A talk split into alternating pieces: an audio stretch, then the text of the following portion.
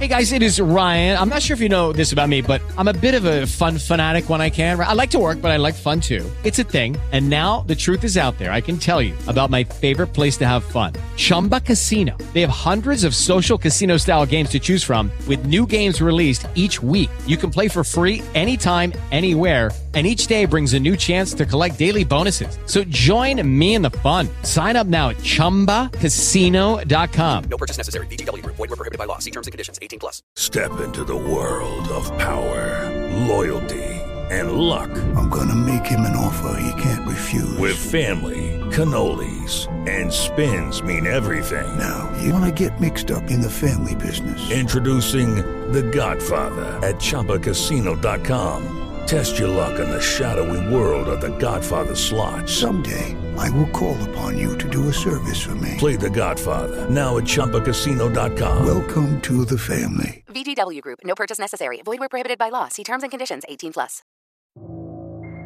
In 2017, a group of scientists and philosopher Baxter Harding collaborated on an experiment named Project Revelations. Under Harding's ideals, the experiment aimed to suspend multiple volunteers into a temporary state of rapture using sensory deprivation tanks and a solution named R, fed through IV. They found they could place individuals into rapture and then pull them back into reality for questions about Judgment Day, the afterlife, and the secrets of immortality. The team was funded by fanatical religious billionaires who lived prosperous lives. Still, they grew increasingly interested in extending their life beyond their expiry dates. The first few individual tests proved somewhat successful. However, they soon hit a wall as subjects could only remember the first five minutes of the experience. Their brain activity on the EEGs would drop to zero. Subjects told the scientists that those five minutes felt like 20 and would also experience mental confusion for up to six minutes afterwards. Subjects claimed they floated in silence. Some noticed a dot of light they couldn't reach, while others claimed they saw nothing. Harding and his benefactors became especially interested in the subjects that saw the light. The project's funding increased, and those who could not see the light were dropped from the program. The remaining three subjects, John, Chris, and Eno, were asked to swim toward the light. It wasn't until a year later when an apprentice accidentally put another subject under just minutes after the first one that they discovered that the second consciousness could start where the first left off. Following the discovery, they attempted the experiment with the same three people. Subjects would take turns swimming towards the light, one after the other.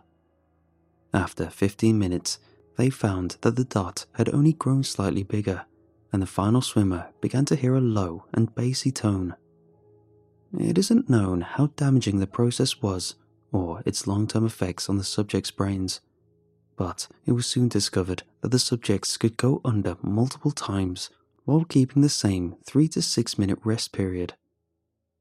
Harding came up with an idea. He proposed that the three subjects swap in and out of rapture until they reach the end. One would enter while others would rest. After 15 minutes, it would be the next person's turn. This meant that each subject had a 10 minute break before they were to enter again. It wasn't something that could be done straight away. Although subjects only needed a short break, they found that even if their bodies were fit, they needed to be mentally strong to swim in the state of rapture. This set the experiment back by months as the subjects were put on a specific diet and required to visit the facility multiple times a week and enter rapture to train. Within three months, they extended the swim time between the three from 15 to 30 and finally to 45. After six months, they got to 120. And after a whole year, they pushed it to 150, where subjects claimed they were close to the light source. Harding had decided that this was all the subjects needed, and they would push it to a total of 195 on the day, and that the subjects would be able to do it if motivated.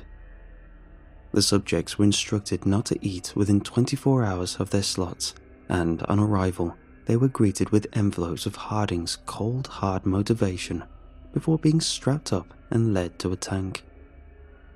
The experiment started off smoothly. The subjects would go under, recover, and then report their process just minutes before it was time to go again. Their ECGs, EEGs, and blood pressure never rose to anything of concern until 170 minutes in.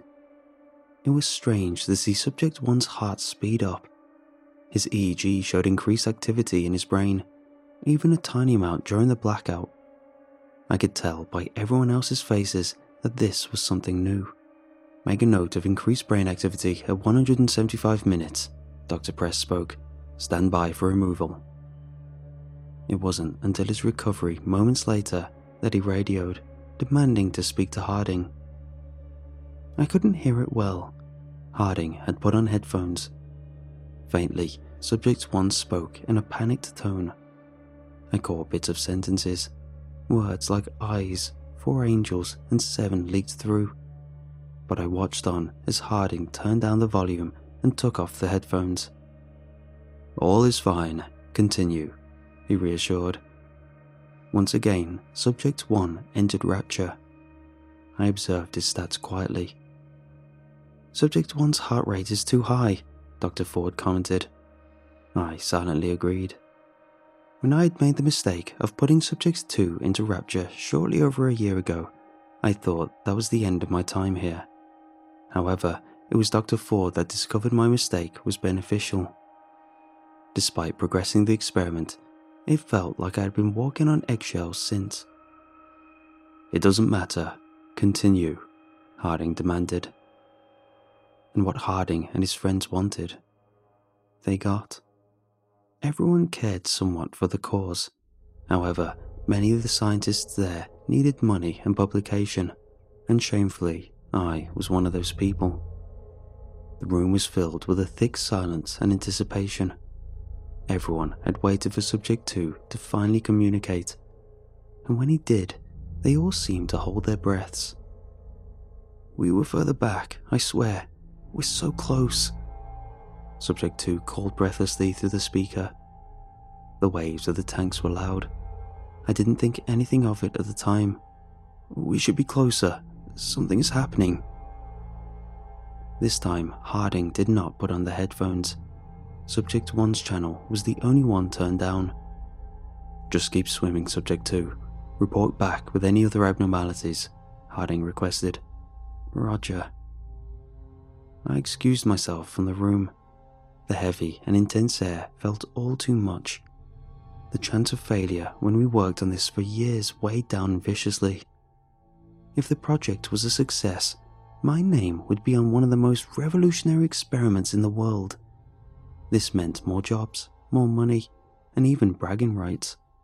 The promises of a greater future only assisted in pushing back any doubtful thoughts. I found myself in the room with the tanks. I hadn't intentionally set out to go there, but I think I subconsciously worried for John and Chris. A mass of wires fed through each pod, and the beeping of machines blanketed the room but it wasn't until a few minutes after I settled on one of the chairs that the faint sound of scratching caught my attention. I couldn't pinpoint it at first. It would stop occasionally and sometimes start back under the disguise of the beeping. The pods were thick, designed to completely block the world out for those inside, and in return, it made it extremely difficult to hear the subjects. That's what made the scratching so intriguing. Sensory deprivation had always interested me. I was tempted to take one of the pods for a spin without Compound R, which I'd never dared. I had thought that perhaps with the new money and jobs that were to come out of this, maybe I could afford my own pod. But maybe I'd start with a few sessions. I'd made it over to Subject 1's pod and found the source of the scratching. Muffled words escaped the pod, but got lost in the air I caught a few things such as scroll and light. Screaming erupted from Pod 1. It scared me into shock. I stumbled back, then stood frozen for moments, listening to the screeching and scratching. I had witnessed the scientists open and close those things multiple times, but with no visible handles or locks, my brain frazzled under pressure. John? I called out in an uneven voice. He returned nothing short of an expression of pure fear. John, I'll get you out. Just calm. Do not touch the tank, Mr. Sullivan. Ice travelled throughout my veins, and any feeling of urgency melted into fear. Subject 1 is experiencing paranoia. They all are. I almost felt like a child getting caught doing something he shouldn't. This is the longest they've been under. Previous tests had the same result after an extended time. It takes a lot of mental strength. Tank 1 grew quiet again, except for the slight scratching. He most likely had entered rapture again. As a scientist, you should know these things come with side effects. If you want, you can stay here and try to talk to them or return to the observation room. Personally, I think we'd do much better with you in the room. It didn't feel like much of a choice. Harding had a strange aura of authority. I felt like I had to please him. Hearing him say scientist rather than apprentice brought me joy. I followed Harding back into the room. The atmosphere felt a lot heavier than when I left. The other apprentice was viciously writing down notes spattered in by Dr. Press. We're definitely making less progress. Someone is swimming back, I think. I keep entering facing the wrong way. I was so damn close. Subject 2's voice filled the room. He sounded annoyed. If something was disrupting the experiment, it could mean more time swimming for them. We need to speak to Subject 1, Dr. Harding, Dr. Ford suggested. Subject 1 has requested radio silence. I do not want to affect his mental state. I understand, Dr. Harding, but if he's purposefully sabotaging the experiment, we need to find out why. Subject 1 is fine, is he not, Mr. Sullivan? He has just visited the pods. I should have said something. I moved my gaze from Dr. Trinity Ford and back to the monitors. Yeah, he's fine. Dr. Ford glanced at Subject 1's stats. I could tell she wanted to mention them and how they weren't normal, yet her lips remained pursed shut. The subjects are experiencing paranoia, just like they have done previously during limit testing, Harding reassured. I was stuck. His words made sense, as the three subjects had to train to stay in the state. But there was no explanation for everything new that had happened. Hello? Subject 3's voice rang. Subject 3, how are you doing? One of the doctors responded. Oh God. His voice was shaky and breathy. I was about to touch it, but. Damn. I'd assumed we were further away. We need to abort. Pull John out. Despite the water surrounding him, his voice was dry and hoarse, as if he had been in a desert for days. Subject 1 is already under. Subject 3, you need to breathe. Oh god, we're. The radio fizzled and hissed as Subject 3's broken words spluttered incoherently. Subject 2's ECGs and EEGs began to blare warning signs as his heart rate and brain activity dropped and rose rapidly. Pull him out, Harding screamed. I watched as two of the scientists scuttled out of the room. Subject 2's vitals fell flat moments later. Subject 3, do you hear me? Subject 3? I shuffled past the now standing group of people and out the door, just in time to see the two scientists helping Eno out of the pod. Is he okay? I asked in a panic. The two seemed relaxed, while Eno mumbled something ending with, in the light. Yeah, his machines failed. His stats are fine. I sighed and watched them wrap a towel around him and guide him to the resting bay. In the distance, I could hear Harding's voice over the radio. He had no concern for Eno's well being. John's pod was quiet. There was no scratching or screaming, just silence. He wasn't a friend, but he was one of the only people involved that cared to ask how I was doing.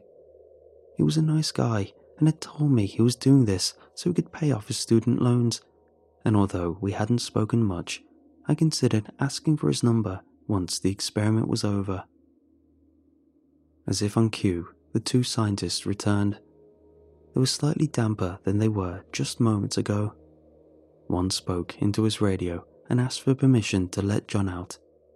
Harding's voice ran through, and I watched him pop open the tank. The first thing I caught sight of was John's smiling face. The two corners of his lips stretched almost entirely across his face, as if in complete ecstasy. His skin folded around the tips of his lips, and the skin appeared to be rubber. I thought the prolonged exposure to salt water caused it, but it looked too synthetic. The two scientists, already gloved up, helped a passive John out of the pod. The water was a deep red, yet John had no visible injuries. He struggled to stand as if he were a baby learning to use his two feet for the first time. The smell of rusted pipes filled the room quickly, and the red liquid splashed across the floor and onto my shoes. I flinched at first, worried that the liquid was a biohazard. Yet the other two scientists allowed John to lean on them and soak them. Across his body was seven blisters, all extremely sore looking and ready to pop. They weren't seeping or cracking, and clearly weren't the cause of the red water. What happened to him? Is it an allergic reaction? I asked. The two looked at each other, at John, and then at the water. One mumbled something along the lines of not being sure and to ask Harding or Press. John, are you okay? His face slowly turned to me, and his head tipped to the side, his neck too weak to hold its weight. I thought I heard it crack. Red droplets fell from his hair and down his cheeks. Some entered his mouth and stained his teeth, but it did not seem to bother him. His eyes were dim, as if he wasn't there, but his EEG showed more than average activity. John stared at me for what felt like minutes. He gurgled something. The emerging water made it difficult for him to say anything. I didn't have time to say much more as the two scientists carefully wrapped him in a towel and led him into the resting bay. Just as they turned the corner, John stumbled and hit one of the blisters in the wall. He didn't even let out a yelp as it burst and stained the area with a strange black goo. The scientists led him away, leaving the sludge to slink down the wall. I glanced back to the pod. Faint scratch marks covered every visible piece of plastic inside. Most of it had been on the lid. I wondered what John saw in his paranoia. I didn't look at his hands, but he must have had some strong nails that caused the damage he did. Harding returned to the room, followed by Dr. Trinity Ford and Dr. Press. What is that? asked Dr. Press. Harding simply walked towards the pod, cautious of the red splotches on the floor. Voices mumbled in worry and concern. Seven? Trinity's eyes focused on the scratches, and it wasn't until then that I noticed they were all sevens. Interesting. Harding leaned over the tank without concern for the liquid and swiped his finger over the scratches. He then glanced at Subject 2's pod. He didn't say much. Perhaps he expected it, or was mulling it over. It's time to out Subject 3, wrote Dr. Jones and Dr. Morris. They took Subject 1 to the resting bay, I informed him. It was only for a flash, but I swore he looked concerned. All right, Dr. Press, Dr. Trinity, come with me. Mr. Sullivan, assist Subject 3. When I finally opened the pod, I was relieved to be greeted by clear water. Chris was already sat up, and it appeared he hadn't experienced as extreme paranoia as Subject 1. Careful does it. I guided Chris out of the pod. He pressed all his weight onto me, soaking me with salt water. I stumbled under him, struggling to keep him up. How are you feeling? I asked. Chris's breaths were unsteady, and he refused to speak. His hands formed into fists and he pushed back and away from me. Chris screamed like an injured animal. His voice cracked and echoed throughout the room. He fell back and caught himself on the edge of the pod. I watched as he used it for support. What happened? I asked and handed him a towel, which he took but didn't bother drying himself. I watched in shock and silence as he tried to find the words. At first, he stumbled over himself as his mouth tried to find the right words. The light, he began. I thought it was weird, but there was something in the light. Something smiling. Chris brought his hands to his face and began sobbing uncontrollably, his tears and snot mixing with the salt water. He swiped the towel across his face aggressively. I first saw it around 160 minutes in. He breathed heavily.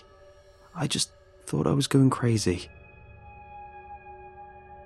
I placed my hand on his wet shoulder, a gesture of reassurance. His skin felt strangely soft. But just before I touched it, I saw them. Angels with animal heads, a lamb with seven eyes, and a scroll, the end of the world in stages. Chris rubbed his face with the towel again, harsher than the last. I couldn't begin to comprehend what he meant. I'm sure it made sense in his head. It wasn't until then that I realized I had yet to see his face. I imagined him with the same disturbing grin that John wore, and at that point, I grew terrified of the man in front of me. I watched nervously as he rubbed his face with the towel yet again. The seven seals, I whispered. I looked down at the towel, scared to see blood, and was relieved to see it was the same white colour as previously. If John made contact, he'd know where they are. Where is he? The resting bay. He wasn't really talking when he came out. Chris pushed himself up, and I finally saw his face. It was red, but thankfully, there was no unusual grin there. As he took heavy steps toward the resting bay, I watched small puddles of water form on the floor behind him. He swayed side to side at points and almost collided with a black goo on the doorframe. He stopped and stared at the liquid, confused. He even gagged at what I soon discovered was the smell. It wasn't until then that I decided to follow him. I stayed behind him, ready to support him if his exhausted body fell. Chris opened the door. It scraped against the ground. The hinges had dropped over the years, yet it was never fixed. Damn, Chris hissed. I held my breath, fearing I'd throw up my dinner out of anxiety if I dared to breathe. What? What the hell? He continued. I forced myself to look around the room's insides, my eyes only ever staying on something for a millisecond. Familiar bodies lay across the floor, bloodied and naked. Some lay atop of each other, as if they fell over one another. I instantly turned away. It didn't feel real. At first, I felt numb, but nausea came and went in unexpected waves. It didn't smell like I expected. The bodies were too fresh, still warm. There was no time for decay, as they had just reached death's door. My mouth began to water, a tell that bile was soon to follow. Chris took a step in, and I rushed past him. Cool air leaked through an open window and sent my goosebumps into overdrive. Out of disbelief, I shook some of the bodies and checked a few pulses. I hoped at least one of them were alive. I kept swallowing, but soon vomit rushed from my stomach. I held it firm in my mouth. Traces of it trickled out of my nose, and I wiped it away with my sleeve, almost choking on it. I swallowed it back down. Chunks of lunch were sent back to my stomach to finish dissolving. He's not here. Chris's voice was raised in confusion and fear. He hadn't moved from his first step. I tried to equalize myself to stop the room from spinning. Jesus, is that blood on your face? What? It took my panicked brain a second to process. I glanced down at my lab coat. a mix of blood and vomit combined on my sleeve. My stomach rumbled angrily again, but I chose to ignore it. Who isn't here? My voice didn't feel like its own. It was weak and breathy. Every time I spoke, the air oxidized my mouth, and I could taste the acidity on my stomach's remains. I couldn't help it. Rather, I did it without thinking. I wiped my face again, trying to clear my mind and sight. And when I did, I was able to figure out just who Chris was referring to. John.